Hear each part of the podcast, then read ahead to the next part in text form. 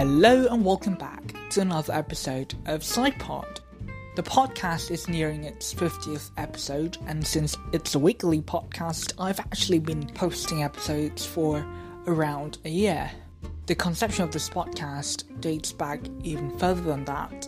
Throughout this entire time, one of the critical goals of the podcast was to make gradual changes to help give you, the listeners, a better listening experience. Well, in this episode, I am talking to a fellow podcaster about exactly that how to make a podcast more enjoyable. So, without further ado, let's jump right in.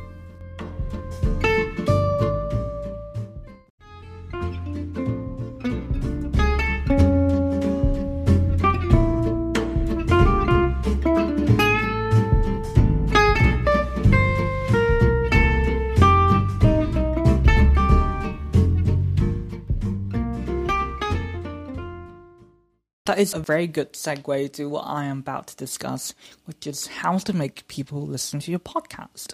Outside of just the knowledge that you gain from every episode, one of the things that I have learned quite a bit is the production skill. Remember a while ago when listening back to yourself on my podcast, you were a little disappointed because there were a lot of times when you said um or uh. You remember that? Yes, I do. Just a couple of days ago, I found out that that little bit of um uh is perfectly fine. And this is backed up by research as well. In fact, there is even evidence suggesting that words immediately succeeding um, involuntary disruptions in speech flow are often remembered more. So I did not know this, and so I uh, I practiced asking my questions a few times before each recording to make them as polished as possible. Well, you can probably feel that the last time I was talking to you. This brings me on to one of the principles that I was not aware from the very start, and I'm still trying my very best to adhere to, which is to make the podcast as natural sounding as possible. By that I mean, you know, as close to an actual real life conversation as possible. And yeah, it's not something that is very easy. Usually, when when I started out, I didn't know this, and I just write here is a list of seven questions that I'm going to have to ask my guest throughout this interview, and I just go through all of them. Like after you answer something that I just ask you, I just say okay, next question, and it was really awkward at the beginning, and to an extent, it's still quite awkward right now. But I've been trying my best to to make the podcast better and more interactive so that I can enhance the listening experience for the listeners. I think one of the most powerful tools that I have discovered is just listen to other podcasters and seeing what they're doing right and also viewing myself as a person who listens to a podcast and see what I would like to hear from this podcast, what I like about certain podcast as a listener, and then incorporate it into my own podcast, which um, is something that I I've just started doing now. After I researched for this episode, after I listen to the podcast and other people's podcasts a lot, and I you know start to find out that I'm doing a lot of things very wrong. Yeah. Also, if you're wondering like what are the other psycholinguistics tricks that the podcaster use to to sort of make their podcast more interesting, then you know people talk a lot about vary your vocal pitch, which I honestly try from time to time. You may be able to hear it, you may not. Um, I stop now because I think when I try to do that, it's just very weird, and yeah, I just try to speak as naturally as possible, and I think that is mo- the most important things. How about you? Your podcast is in Vietnamese, right? So, two questions for context please tell the audience what your podcast is actually about.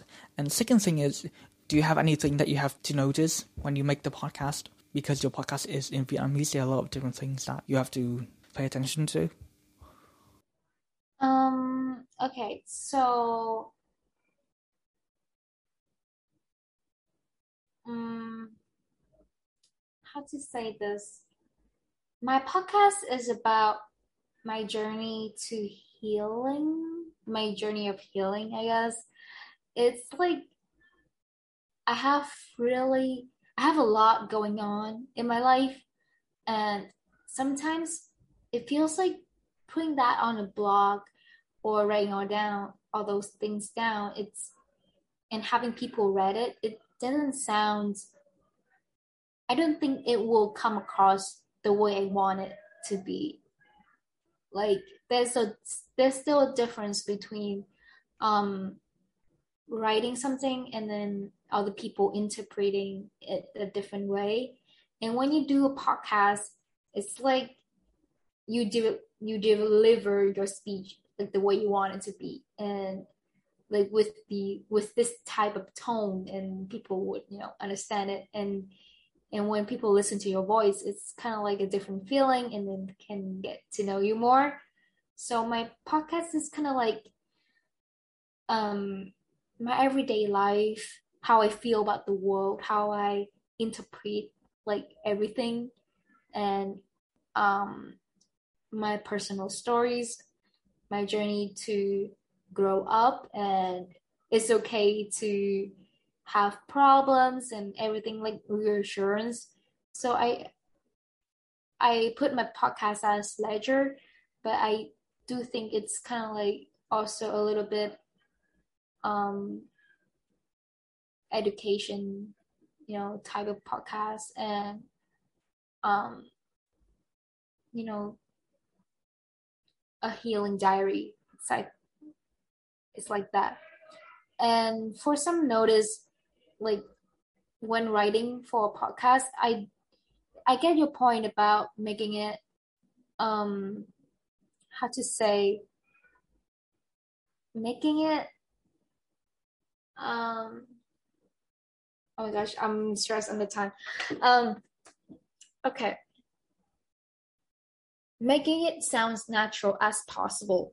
But the thing is if you try to make it at you know to sound natural it would sound not that natural. I think that you just leave it what it needs to feel like.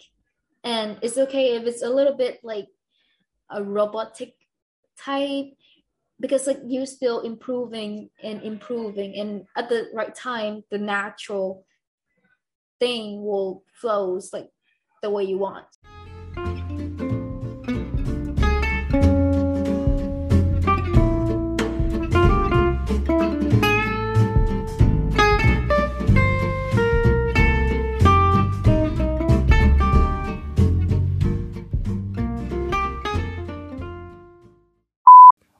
other things that what other what other other sorry. Anyway um the time is about to run out so i just want to to talk about this last thing